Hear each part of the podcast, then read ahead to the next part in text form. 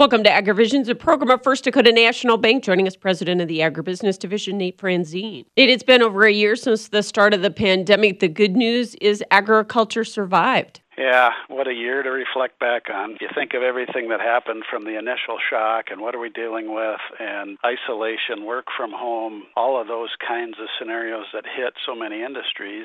And then we had our supply chain disruption, right? Workers and spread within the packing plants and other areas disrupting our food supply. I, you know, I look at what happened to the markets. You know, if you think about where the commodity markets were at that time to where they are today, it's just really remarkable how we've shown again how we're a very resilient country, a very resilient industry. And gosh, I'm just really proud of the people I work with and work uh, for with our clients and how people have just kind of weathered the storm considering the circumstances.